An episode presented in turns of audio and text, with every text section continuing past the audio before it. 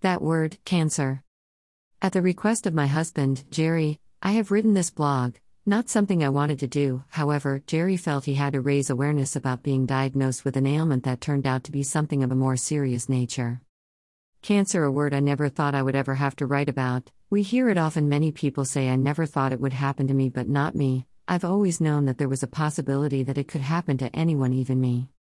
They say that one in two people will at some point develop this terrible disease, and for as many years as I can remember, we have donated to cancer research, yet, there are so many who don't beat it. Two weeks before Christmas, Jerry was diagnosed, and boy, was that the biggest shock to the system.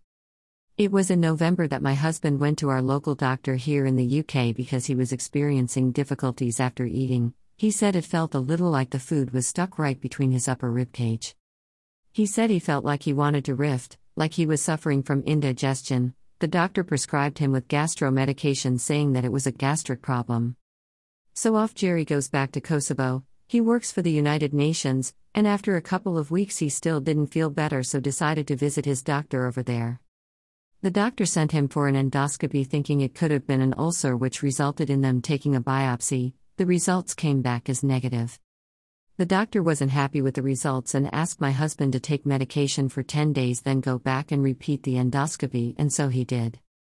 The results then came back showing a tumor, and he discussed with Jerry that the next step was a CT scan. Unbeknown to me, Jerry had his suspicions, and it turned out that those suspicions were correct. The doctor explained that he had cancer of the stomach. As you can imagine, his mind went blank. Thankfully, he had his boss with him because I think initially he couldn't absorb everything the doctor was telling him. After getting his results and some time to actually think about what he had just been told, it was time to call home and tell me.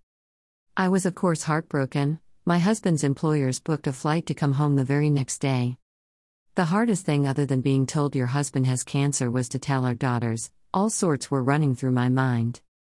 Only those who had or have cancer will understand what my husband is going through, and only the loved ones of those who suffered or suffer know what we as a family are going through. When I had to tell family and friends close to us for the first time that Jerry has this terrible disease, I broke down and cried. Whenever I went out in the car on my own, I cried. Myself and our girls are staying strong for Jerry, but it doesn't make it any more bearable. Although Jerry's cancer is at the very early stages, he has that on his side, since learning more about the disease, I have been able to handle it better. Jerry has since had keyhole surgery and another endoscopy to determine if there is any floating cancer, which thank God there isn't. It is still contained, and we are now waiting for him to start chemotherapy, which will be within the next couple of weeks. I cannot thank his consultant over in Kosovo enough for what he has done for my husband, although I will do in person once treatment is all done and dusted. I also cannot thank Jerry's best friend Carl enough for his support to both me and Jerry and for speaking to me on the phone and reassuring me because he has been there himself, and that in itself has given me a breather.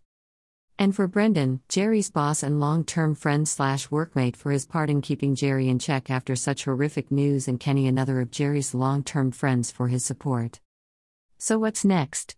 Well, Jerry will have three lots of chemo over a nine week period, then he will have the operation to remove the cancer and some of his stomach, after which there is four weeks recuperation before another three lots of chemo over another nine week period. Jerry's message to everyone who experiences any kind of discomfort while or after eating is to pursue your doctor for a more in depth examination because doctors will automatically assume it's a gastro problem. Don't leave it too long either because had Jerry not seen his doctor in Kosovo, he could very well have been taking medication for gastro problems for weeks, even months, not knowing what was really happening, therefore giving cancer time to spread. Thankfully, Jerry's prognosis is good and God willing will remain so. Tweets by Belinda Kanice 7.